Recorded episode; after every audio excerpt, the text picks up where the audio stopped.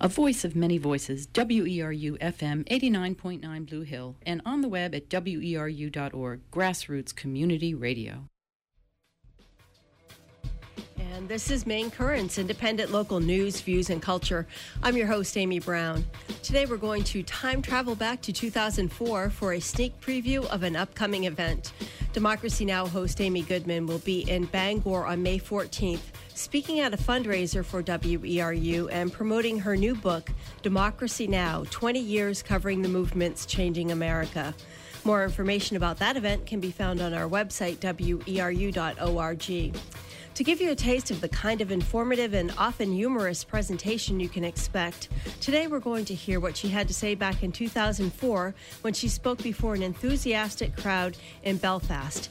Amy Goodman was introduced by WERU's Matt Murphy. Uh, a quick sidebar: We had a call yesterday morning uh, on the on the Saturday morning coffee house. Brendan Kern was hosting, and someone called to let us know that Amy Goodman had been arrested um, but couldn't give any details uh, and, and, was asked for what. Well, there's a lot of things they would arrest her for. So we think it was a little bit of sabotage, attempted sabotage. Um, but we didn't go for the bait. I'd like to thank Amy Goodman and also Dennis Moynihan is here as well with Amy. Dennis was the fellow who organized the protest at MBNA a few years ago, which was instrumental in the battle for Pacifica.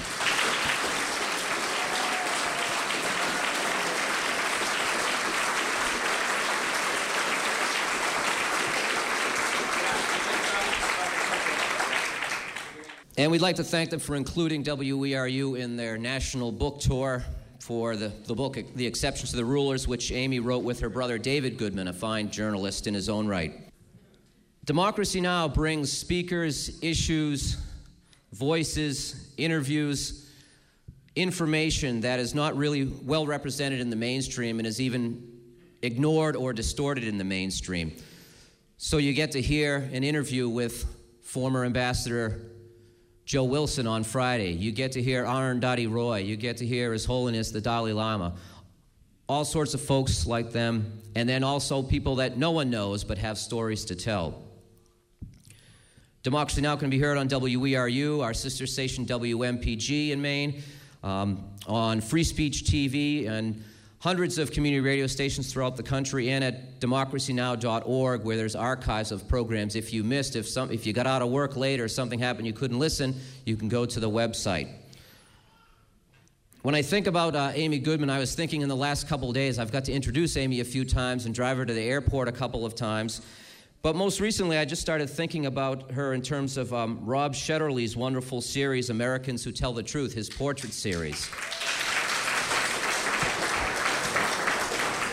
And, and I just happened to pick up the other day that card that has uh, Chief Joseph on it. Chief Joseph says, I have asked some of the great white chiefs where they get their authority to say to the Indian that he shall stay in one place while he sees white men going where they please. They cannot tell me, Chief Joseph. I think Amy Goodman and, and the, the handful of courageous, independent, and community based journalists who do this kind of work ask that question. They go to the white chiefs of today and say, Why? And they demand answers. And they get answers to share with us so that we can take action. So I, I regard Amy Goodman, and I hope you do too, as one of the Americans who tell the truth. Please welcome once again Amy Goodman.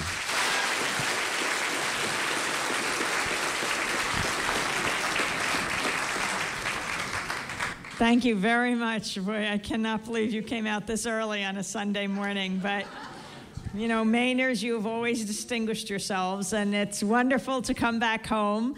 Um, you know, I lived in Maine for a number of years in the early 80s in Bar Harbor. So last night, uh, we began our Maine trip, having flown in from Grand Rapids, Michigan uh, in College of the Atlantic. I was a visiting student there, and it was surely wonderful to come home and to work with Sherman's books that I always went into to find books, and now here we are working with them. Um, we're on a 70 city tour, the exception to the Rulers Book and Media Tour, celebrating media that is the exception to the Rulers.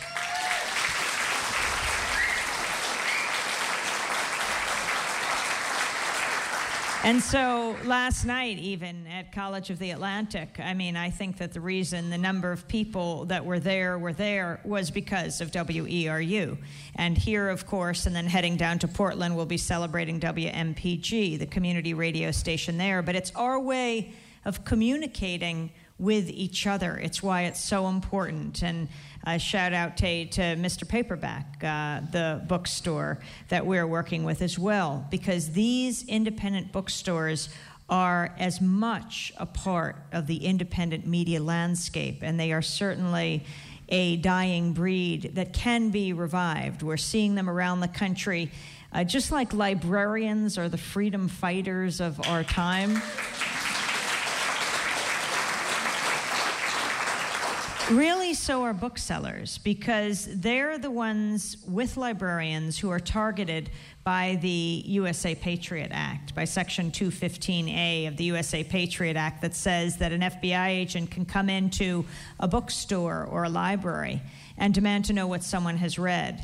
Uh, we were just in Boulder and Denver, Colorado, and there is uh, one of the largest independent bookstores, Tattered Cover, in Denver. And we had Joyce Meskis on the program. Some of you may have uh, heard her. And she led um, a a case against the government about 10 years ago. They had to spend about $100,000. Uh, tattered cover, and then lots of independent booksellers supported her in this because the government had come demanding to know what a person had read, the book they had taken out. And she decided to just say no. And she won ultimately. It went to the Colorado Supreme Court, and she won. Um, these people are protecting all of our rights, all of our privacy rights.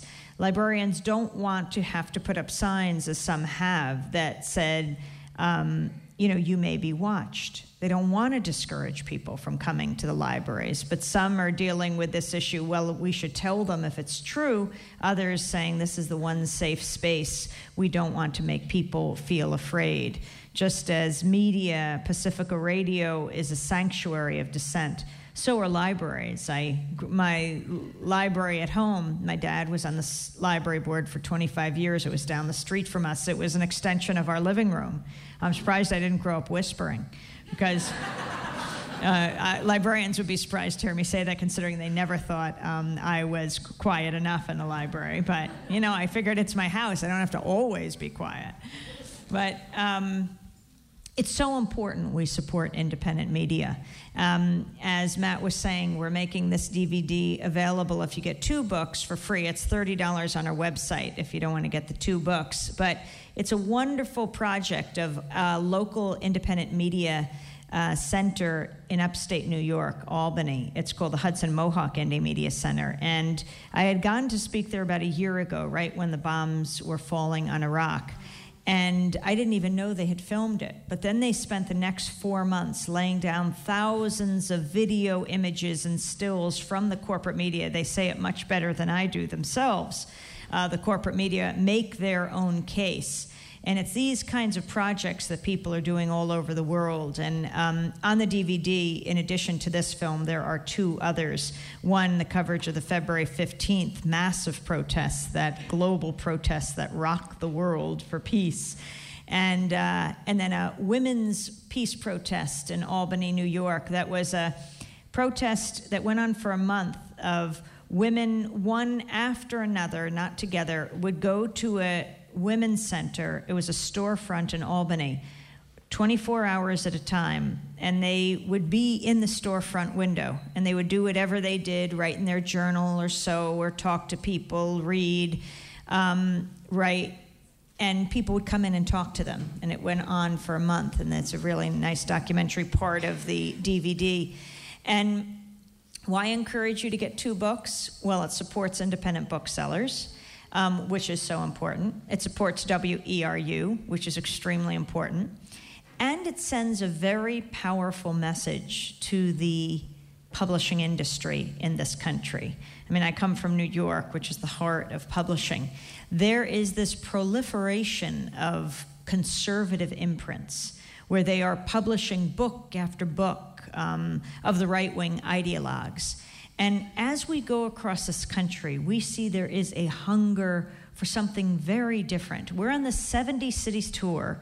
Um, started in New York, Cooper Union on April 13th. Tim Robbins joined us, uh, who is a dissenter in his own world in Hollywood. Um, Juan Gonzalez was there, co host on Democracy Now!, Jeremy Scahill, great reporter that we work with, um, my brother David Goodman. Then we went out to, on the April 15th, um, the 55th anniversary of Pacifica. We went to KPFA where Pacifica was born, and with Michael Franti, we did a big event there, the great hip hop artist. But the numbers of people who are turning out, um, like here, I mean, in Los Angeles, 2,000 people came out. Uh, in Minneapolis, we worked with the local independent bookstore that's owned by Louise Erdrich, the great Native American writer. They said that the exception to the rulers is hotter than Harry Potter for them in terms of what they're selling, which is truly amazing. 1,500 people came out. And it's just hit number 17 on the New York Times bestseller list, which is pretty astounding. Um, also, the Book Sense bestseller list was the bestseller list of independent bookstores. Boston Globe, number four, um, and Boulder, it's number two. But why it's particularly interesting for the New York Times bestseller list, it's 17. If it hits 15, it goes into the New York Times because they do the top 15, though they show you the extended list beyond. If it hits 15, maybe the only time the New York Times will be uh, forced to write about the exception to the rulers. See, we, they have a problem because we do fiercely critique the New York Times in the book. So I don't know if they will be writing about it in any other way, but in this case, they will not have any choice. Um, to give you a sense of what we write about in the book, one of the chapters is called Lies of Our Times. So, um, and another one is called Hiroshima Cover Up, and talking about the context, um, the history of the New York Times working with the Pentagon. In that case, it was a reporter covering the bombings of Hiroshima and Nagasaki who was also on the payroll of the Pentagon, William Lawrence. A very interesting story. So, I'd like the New York Times readers to get a chance to read The Exception to the Rulers, and they will if we just pick it up two notches. And that will depend on you. Consider it a neighborly act. Um, and if you're wondering what to do with that second book, this is only if you can afford it, by the way. If you can't, just um, uh, go to the library, call, make sure that they do order the book, or you could give a second book to your library, to your high school, to college, to a community center, to your father for Father's Day. If you are a father, buy one as a gift for yourself in case your kids forget. And um, but the media, all the media should be the exception to the rulers. That's our job. There is a reason why our profession is the only one protected by the US Constitution. Because we, as journalists, are supposed to be the check and balance on government we are supposed to be holding those in power accountable. I come from Pacifica Radio, founded 55 years ago last month. Founded by a man named Lew Hill, who was a conscientious objector in World War II when he came out of the detention camps. He said, There's got to be a media outlet not run by corporations that profit from war, but run by journalists and artists. That's how Pacifica was born, not run by corporations, as George Gerbner, a journalism professor at the University of Pennsylvania Annenberg School, says, not run by corporations that have nothing to tell and everything to sell that are raising our children today. Yes, we need a media that is honest, that is not willing to trade truth for access. In the exception to the rulers, we call that access the access of evil.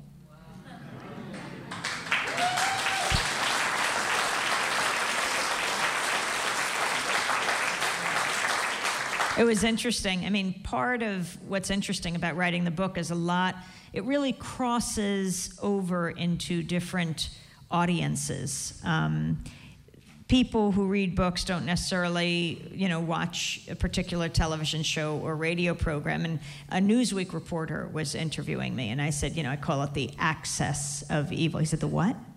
the this was Newsweek. I call it the access of evil. Anyway, he actually, I think that was the title of the piece that he wrote. So, and there are a lot of good people within the system who feel the same way, who are journalists working for these corporations, uh, who are trying to get independent voices out there who find it extremely difficult. And every time a book like this makes it, um, it empowers them inside the system. As the editors say, hmm, what is it about this?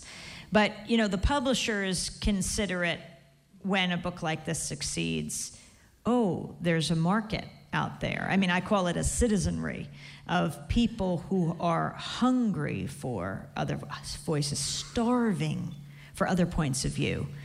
I'm not going to call it the mainstream media anymore because it isn't. You saw the study. That two weeks around Powell making that address to the United Nations as push for war of the four major nightly newscasts, almost 400 interviews done around war, only three interviews with anti war representatives. That's the four major nightly newscasts. This was at a time when most people in this country were opposed to the invasion. I mean, that's astounding in itself, considering the media almost iced out all dissent. The people still, could you imagine if the media was fair and fairly reflected? I think it would be more like Spain. Maria Carrion, one of our great producers at Democracy Now!, who moved back to Spain, where she comes from, should, you don't know what it's like when there's a protest. You cannot move in the street because the entire country just moves into the street. All the, you know, the guys who run the shops in town, everyone, the police, everyone is opposed to the war. I mean, Aznar is out. Let's not forget that. He went completely across the current of the entire population of Spain. And I really do think that uh, if the media were different, it's how most people would feel in this country. But the fact is, most did anyway. Most did anyway. Um, in that time leading up to war, felt that there should be more time for inspections and diplomacy. Last night, I was uh, having dinner with one of the state senators, uh, a group of people um, in Bar Harbor, and he's a state senator, and they tried and almost succeeded in getting a resolution passed before the war, uh, right, uh, opposing it, a resolution passed, and they lost by one vote. If one Democrat hadn't switched over, or one Republican, uh, they could have won. Uh, but a lot of pressure, he said, from the press, saying, What are you doing? What does this have to do with you? Hmm what does this have to do with you? As if war is not a local issue, as if soldiers from Maine haven't died, as if this devastated economy in this country, every state dealing with deficit budgets, isn't affected by billions of dollars. I'm not going to say going to Iraq because it's not. It's simply going right into corporate welfare for these companies like Halliburton and Bechtel uh, that then grease the pockets of these politicians with campaign contributions. It's a perfectly worked out system. Um, and it's one that has got to be challenged. It's why campaign financing fits right into war, uh, fits right into uh, who is in Washington today and it's very important that this all be exposed, and that's the role of the media. So KPFA was the first Pacifica station, 1949. Then KPFK in Los Angeles, BAI, where I come from in New York, 1960. WPFW, 1977, went on the air in Washington, and Houston in 1970. KPFT. When Houston Station first went on the air, it's the only radio station in the country whose transmitter was blown up, actually blown up twice, by the Ku Klux Klan. And when the Exalted Cyclops, or was it the Grand Dragon? I often confuse their titles, went on trial, he said it was his proudest act. And I think it's because he understood how dangerous Pacifica radio is. Dangerous because it allows people to speak for themselves. And when you hear someone speaking from their own experience, that breaks down the caricatures and the stereotypes that can lead to the bigotry that fuel these groups. You think right now about what's going on in Iraq, Abu Ghraib prison, the horror of the photos of what's taking place there. And now Seymour Hersh, who you often hear on Democracy Now. He's now being uh, interviewed in a number of other places. He was interviewed by the Columbia Journalism Review a while ago, and he said he considers Democracy Now! sort of the place he feels most comfortable speaking. It was also one of the only places for a long time that you could hear Seymour Hersh there and international press. No one else would interview him. He's been doing this groundbreaking stuff for a very long time. Now, the rest of the media is picking up his stories. It is so important. This is the man who exposed My Lai in Vietnam and won the Pulitzer Prize for his reporting. His latest piece that's coming out tomorrow, it's probably out on the web now, saying it was on direct orders from Donald Rumsfeld that uh, the prisoners be tortured. And the uh, the Pentagon is denying this, uh, but we'll have Sy Hersh to talk about this. Um, these pictures are so horrific at Abu Ghraib. And you hear the press talking about how the Arab world is enraged. It's not just the Arab world. They don't have some special gene that makes them particularly sensitive. It's the whole world everyone and people here across the political, political spectrum are horrified. And it shows the power of the pictures, which is all we've been saying all this time for the last year. Show the pictures. Because I would contend if we saw the pictures a year ago of the babies dead on the ground, of women with their legs blown off stepping on a cluster bomb, we would have never gotten to this point because this country would have said no, that war is not a civilized response to conflict in the 21st century. You're listening to Maine Currents on WERU. This is Democracy Now! host Amy Goodman speaking in Belfast, Maine back in 2004. She'll be in Bangor on Saturday evening, May 14th, speaking at a fundraiser for WERU and promoting her new book, which is called 20, uh, Democracy Now! 20 Years Covering the Movements Changing America. Details and tickets are available at weru.org. We'll tell you more at the end of the show. Turning back the hands of time again to 2004 and Amy Goodman speaking in Belfast. When we're broadcasting from the different stations all over the country as we travel on this exception to the Rulers tour, we try to focus on local voices. And, you know, so many local issues are global. So we had on in Boulder, when we were broadcasting from Free Speech TV, the chief of neurosurgery at Landstuhl Air Base. Uh, some of you may have heard that interview. Uh, this doctor is from Boulder and he had just come home. And he said he's suffering from post traumatic stress syndrome. He's not in Iraq, he's not in the war. But seeing these thousands of young soldiers who are suffering from the most horrific uh, wounds because both war technology has gotten so advanced and also medical technology has gotten so advanced so these young soldiers are being hit so hard, um, and they would normally die, but they are able to keep them alive, though with horrible um, uh, handicaps and wounds. And he said, all the doctors are suffering terribly now because they're seeing this. And it's not just young men and women, it, it, it's even wrong to say soldiers. I mean, when we say soldiers, if they're in a different category, these are young men and women who I think of a not so funny cartoon, but a cartoon of a young man wearing a helmet throwing a grenade. And he says, What the bleep am I doing here? I just wanted a college education. You know, how many people are going into the military because they're told they'll pay off their college loans or they can go into, they could get an education or they'll be able to get a job, they'll have specialized training. These people are all of us in this country. And they're not just young, they're older too. Um, those of you who were listening to Democracy Now! about a month ago know Juan's piece that he did in the New York Daily News, and then we brought the people to you speaking for themselves. The older National Guardsmen, Army New York National Guard, who are cops and firefighters, heads of the prisons in New York, they went to Iraq. And they went to a place called Samawa, and they stayed there, and they got sick there, and sicker and sicker, and no one knew why. They went back to Fort Dix in New Jersey, and they were asking for the Pentagon to help them, and they were getting no help or tests, and they were just extremely ill.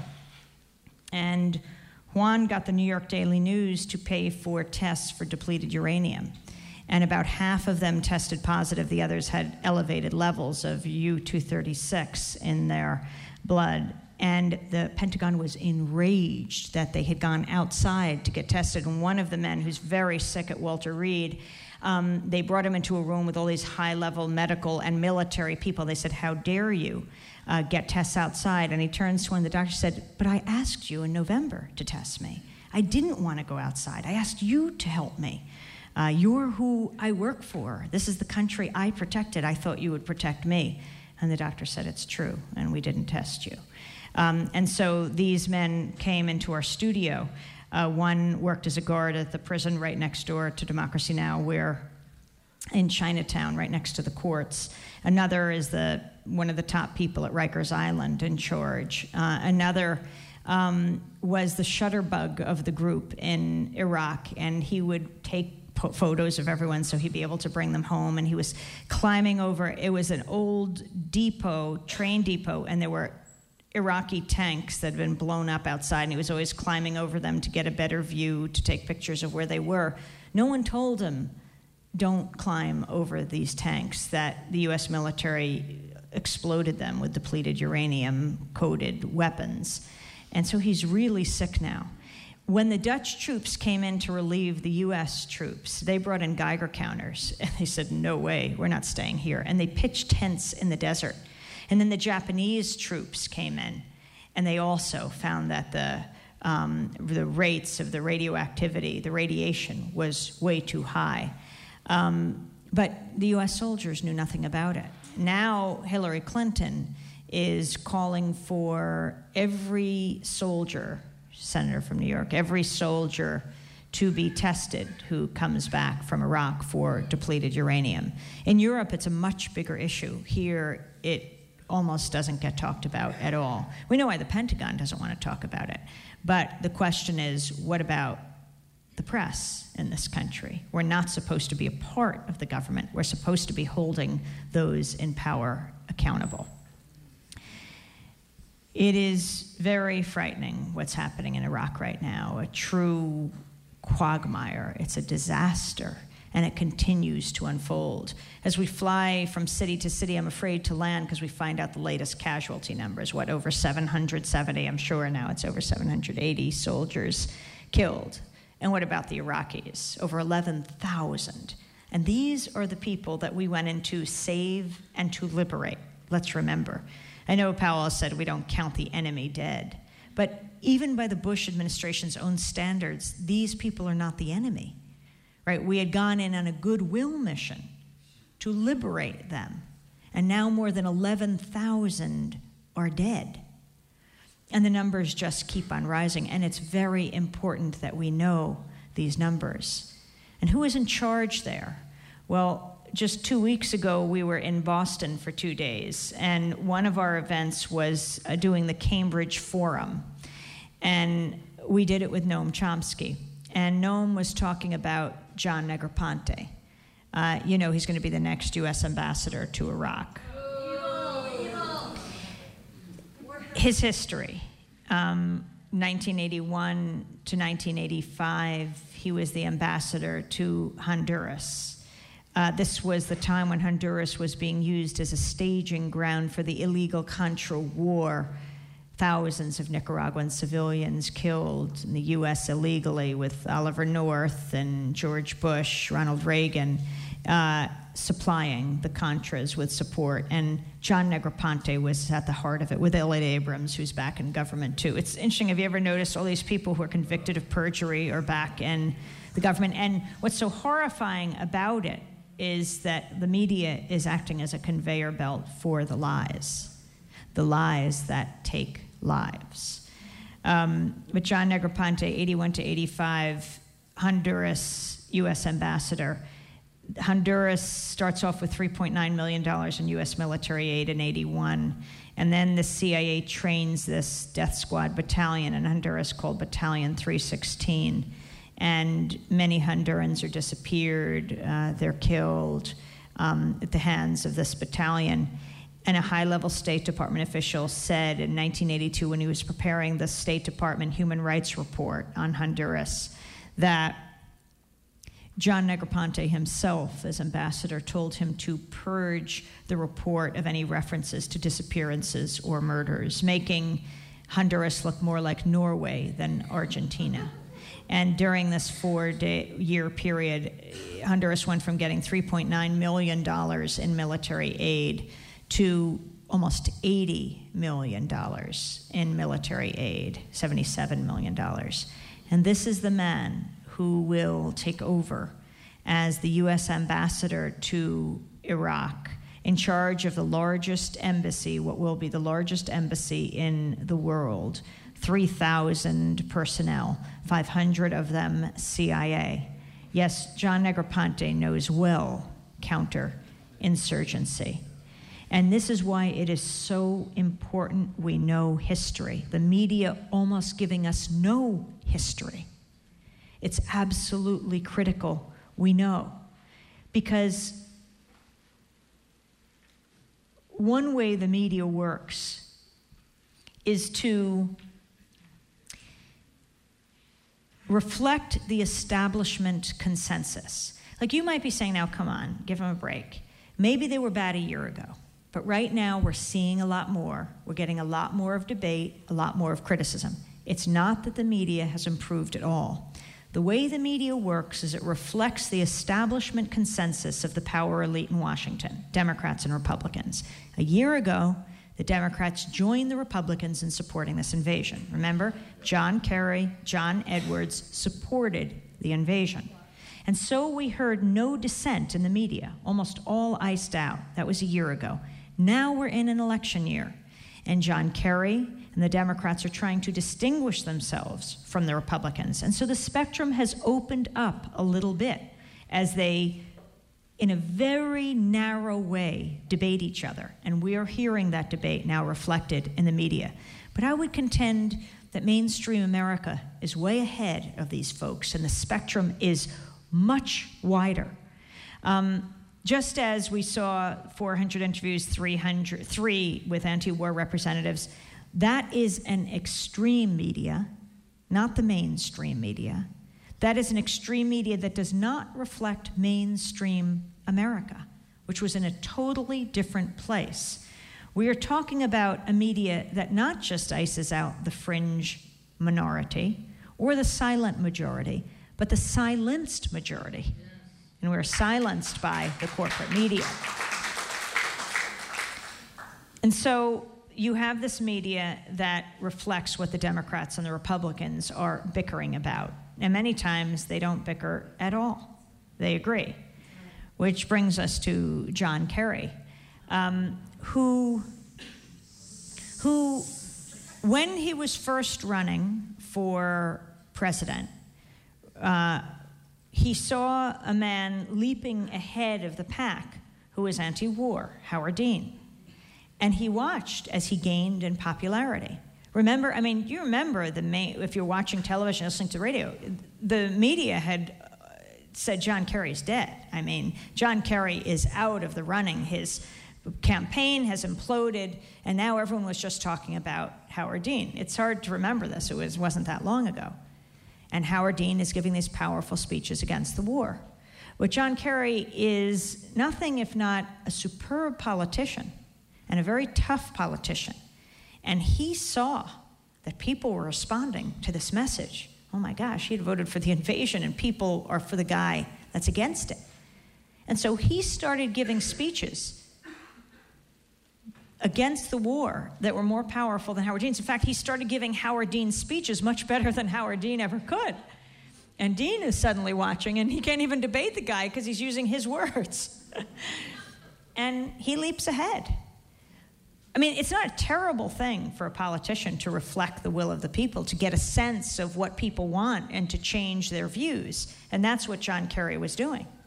And he wasn't, he was no longer running against Howard Dean, he was running with him and then ahead of him. And he is now the presumptive nominee, and Dean's out of the picture. So now John Kerry is running against George Bush. Or is it with George Bush? It's hard to tell right now.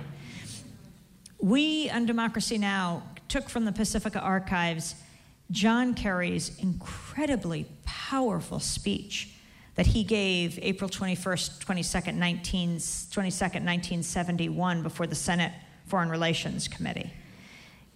Have you heard this speech? It's amazing. Go to our website, democracynow.org, if you haven't, because it was one of the most powerful, powerful indictments against war. Here was this young, highly decorated military officer back from Vietnam, had saved many of his own brothers, the other military, been extremely brave, yes, killed many Vietnamese, but came back and said, This is wrong. And he gave this speech that struck fear in the heart of President Nixon. Nixon and Nixon spoke with Kissinger about John Kerry in the White House in the Oval Office, said, This guy is a number one enemy. Because he was so articulate, so highly decorated, so credible, giving these powerful speeches against the war he had fought in, had been a part of, and talking about atrocities Vietnam, U.S. soldiers had committed in, in, in Vietnam. And that's who John Kerry was then. Now, I think when we broadcast that speech, Kerry would consider it a show against him. And yet they were his words. You have John Kerry with this record on Vietnam. George Bush, it's hard to believe, attacks it, right? And you would think it would be extremely easy to fight back. I mean, here was Kerry in Vietnam. Where was Bush? I mean, he had joined the National Guard to get out of the military, and he didn't even show up for that. And then, not only in Texas, but then in Alabama, Kerry's going around with this band of brothers, the soldiers that he had been so brave and saving. Bush can't find one person to speak up for him. And you'd think this is just a no brainer. This is so easy for Kerry to deal with. But instead, he is defensively taking, allowing Bush to define the argument and say, it's not that I threw my medals, it was my ribbons. We call them ribbons, but they were really medals, and they were. You're going, what? And he is running away from his own record. He has such an important lesson to teach America about what it means to have gone to war, to have been a warrior, and then to believe that it's wrong. If he stood up for that now, especially in this climate today, the whole country, I believe, would stand with him. It doesn't matter if you're Democrat or Republican.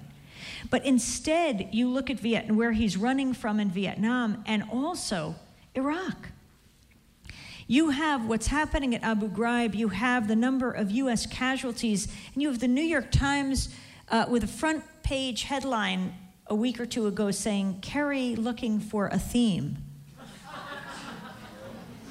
I mean, Tim Russert interviewed John Kerry on Meet the Press and was asking about Bush's support of Sharon and the assassination of the Hamas leader, and Kerry said he supported Bush in this. Um, I mean, forget what you think about the other guys. What does that mean for leaders at home and for soldiers abroad when this kind of extrajudicial killing is supported? It means no one is safe. And it always comes home to haunt us. I mean, after that happened, Japan criticized, Germany criticized, Britain criticized, France criticized, all attacked Sharon for doing this. But there was Bush standing with him, and there was Kerry standing with Bush, the opposition candidate. And then, you know, Sharon coming out on the no right of return for the Palestinians and the settlements, and Bush is supporting it. And even Russert was surprised. He said, you agree with all of this? With Bush? And Kerry said, Yes. And then he said, Russert said, Completely? And he said, Yes. This is Amy Goodman speaking in Belfast, Maine in 2004. You're listening to Maine Currents. Amy Goodman will be speaking at a fundraiser for WERU coming up on May 14th. Details and tickets are available at weru.org, and we'll have more information at the end of the program. You're listening to Maine Currents. So, the whole philosophy of ABB, anything but Bush, is very dangerous at this early stage.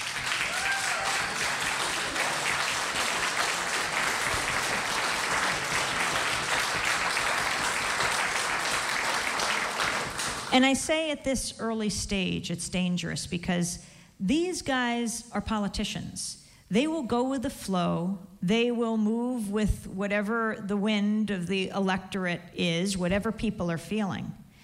And you can let them know how you feel. John Kerry has certainly proven very often he can change his position on any issue. And that's up to you.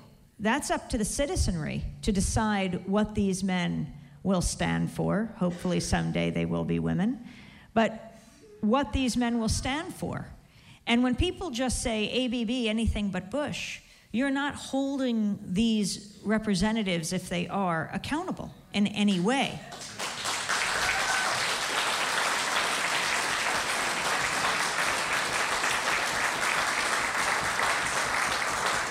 And of course, it's up to us in the media to also hold them accountable and to ask the tough questions. I am sometimes invited in the corporate media, um, but often they don't know what to do with me um, because they have a very narrowly defined spectrum. Okay, you're the reporter for Bush or you're the reporter for Kerry. And then they set up the reporter against Bush or against Kerry. But then with me, they say, um, okay, we're going to talk about the military record, okay, and you'll be there for Kerry. So, well, Kerry has a very problematic record. Okay, then you're there for Bush. Well, no, I think, I mean, we're supposed to be independent journalists, but, um, uh, and then they don't know what to do because they say, well, we'll have someone slamming Kerry, you know, one of the Republican reporters, but then you'll be slamming him too. Well, we'll have someone slamming Bush, but then you'll be slamming him too.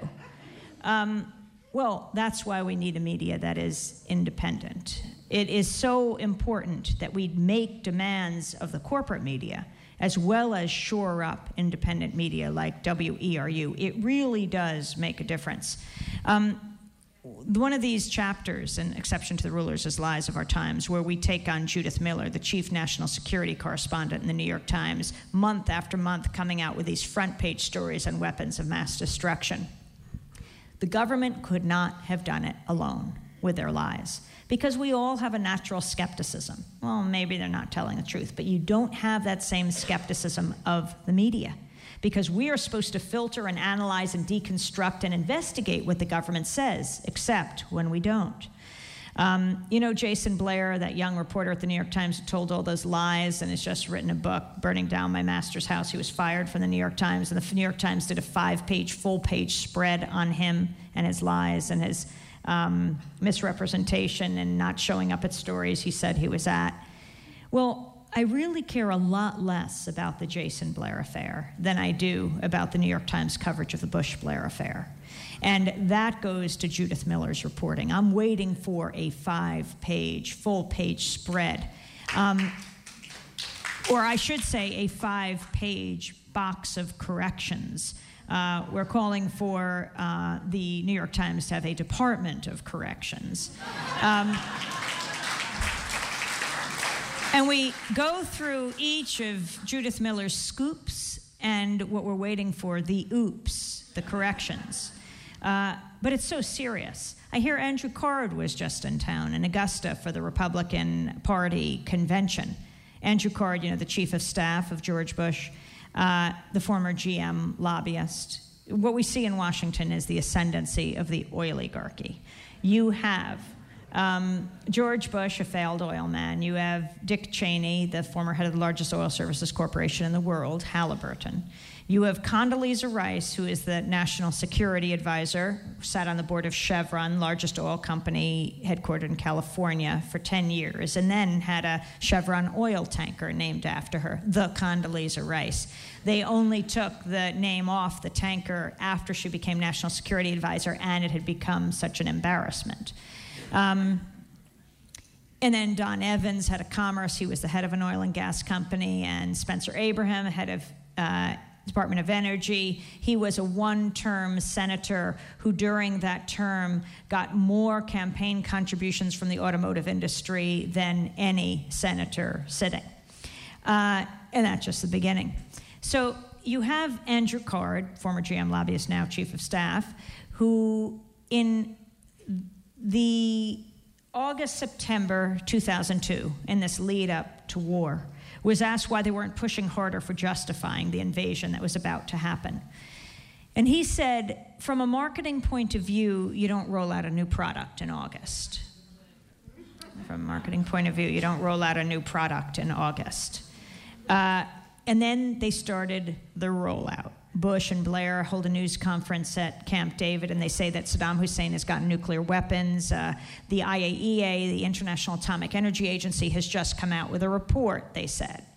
The problem was, and all the reporters dutifully reported this, the problem was there was no such report. Uh, they call up the IAEA, no, we don't have a report. Mohammed ElBaradei, no, head of IAEA, no, we don't have a report. But they could just say it because they are so confident. Their arrogance comes out of their experience that they won't be challenged, and they weren't. So they start with a nuclear thing. And then the next day, Cheney, I think it's September 8th, 2002, and we document this, you know, day by day in the book.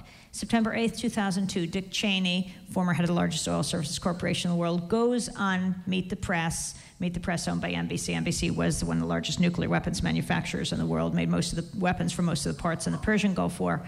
So he goes on NBC's Meet the Press, and Russert uh, starts to talk to him. He says, You know, we know that Saddam Hussein's got nuclear weapons, the aluminum tube story, and that proves that he's getting nuclear weapons. Um, and he says, But you don't have to believe me. Believe in he holding up the New York Times. And there you have this front page story of the front page story of Judith Miller talking about the aluminum tubes and the imminent mushroom cloud. Now, that's scary for Americans. That's scary. So, you don't have to believe me. It's right here in the New York Times. Of course, she's crediting unnamed sources in the White House and the Bush administration. There's no check and balance. Yes, those lies matter because those lies take lives. But there are ways we can take them on. Um, one of the chapters in the exception to the rulers is called Things Get Messy with Sally Jessy. Now, how many of you remember my story of the Sally Jessy Raphael show? Raise your hand. Okay, I will tell it because most of you don't know it, and those of you who do, correct me when I say something wrong. um, now, it happened during the Persian Gulf War. And I was on WBAI. I had just done the news. We were in fundraising drive, something you all painfully know too well. And all the volunteers were in taking calls. And um, I was railing against the bombing of the cradle of civilization back to the cradle. And a young woman ran in, volunteer from Tally Room, and she said, Sally Jessy Raphael show is on the line. I said, Yeah, right. So I just kept going, and she kept coming in. No, really, they're on the phone. They want to talk to you. Now, volunteers are the heart of community radio.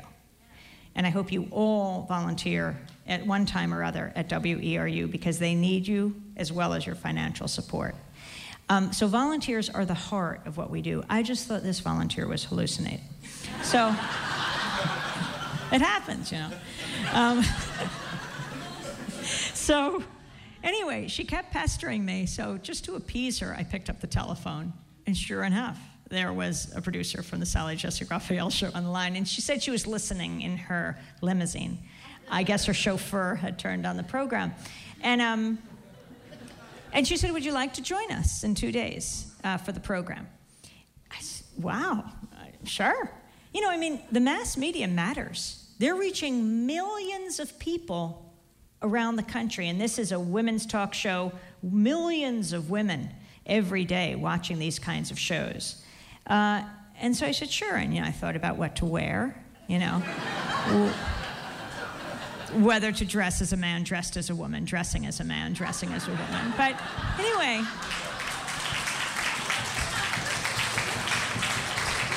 I, I figured it out and I went down there.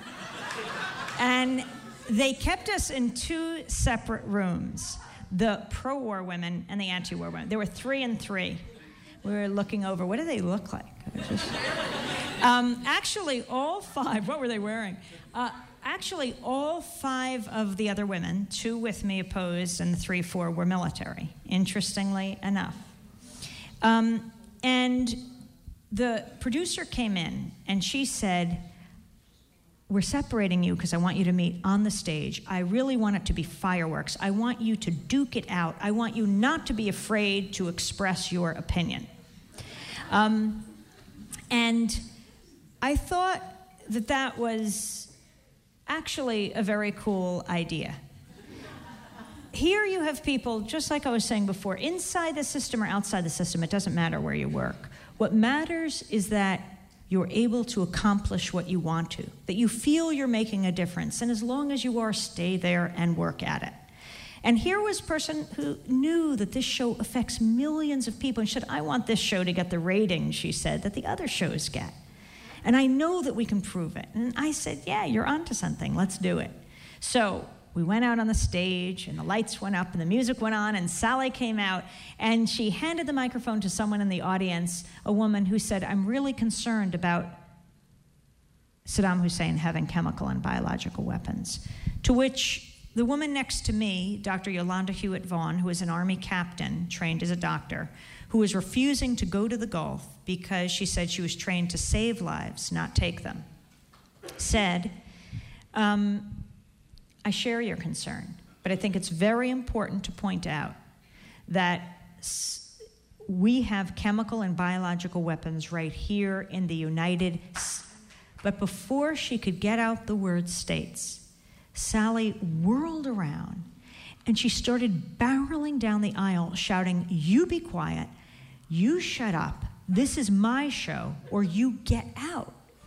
Now, I hadn't really seen this show before.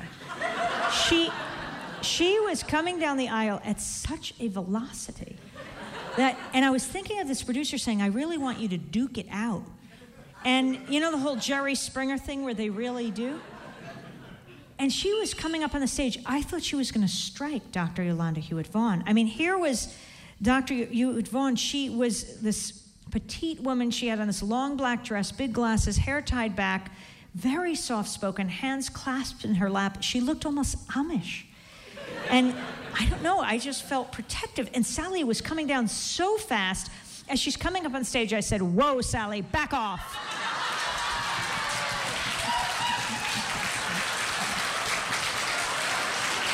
And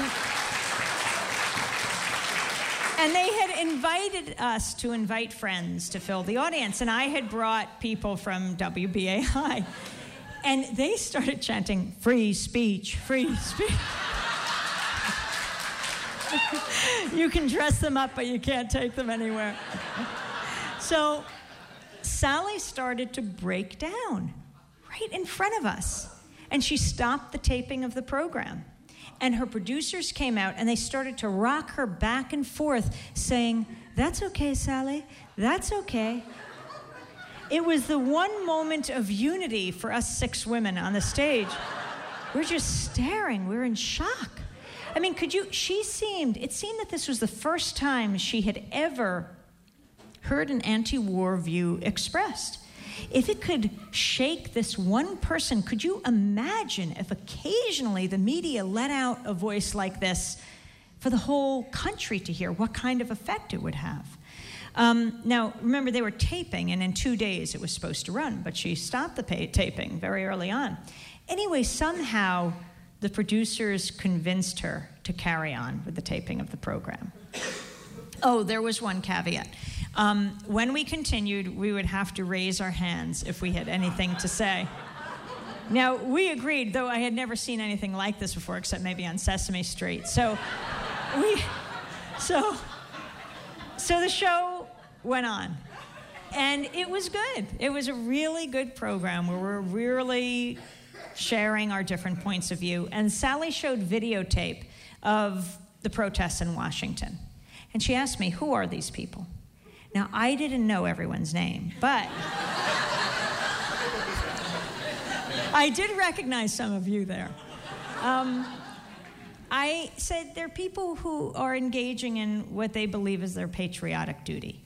You know, they don't get the privilege of being invited into a corporate network studio to one on one, calmly, in a civilized way, express why they're opposed to war.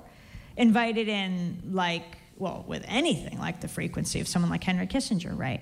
Who is invited in quite often to these corporate network studios. You know, I think of this, these pundits who are constantly commenting on all the networks. I don't even think they move from network to network. I think there's a small circle of them, these pundits who know so little about so much. And they sit in one room and they just change the logo throughout the day NBC, CBS, ABC.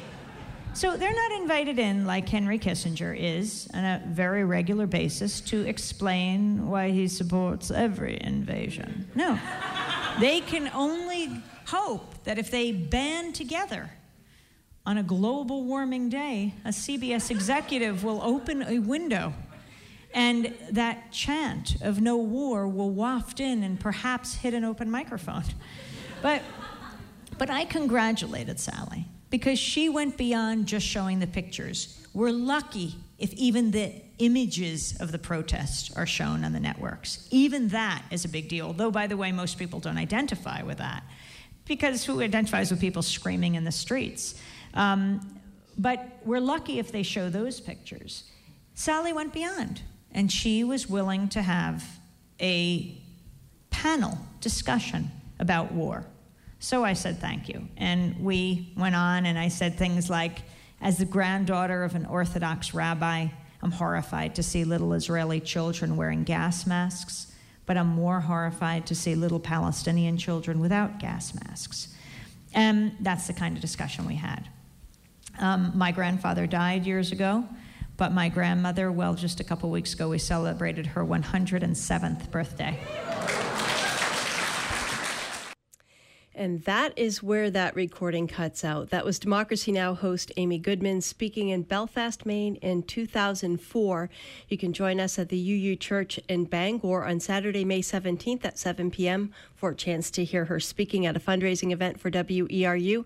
It's part of her national tour for her new book, Democracy Now! 20 Years Covering the Movements Changing America.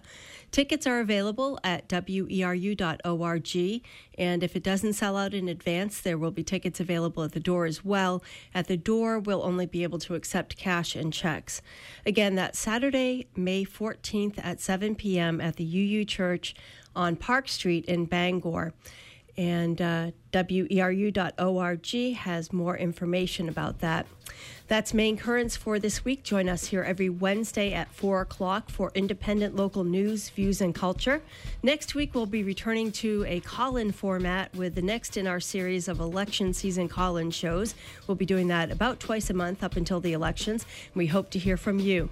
You can send story ideas and suggestions for this or any of our locally produced news and public affairs programs to news at weru.org. Stay tuned for more Amy Goodman coming up next. This one just recorded this morning. Democracy Now! is up next after the weather and a few promos, and then we'll have Jazz straight ahead. Larry's in the building getting that ready for you. I'm Amy Brown. Thanks for listening to Community Radio WERU FM 89.9 Blue Hill, 99.9 Bangor, and streaming online everywhere at weru.org.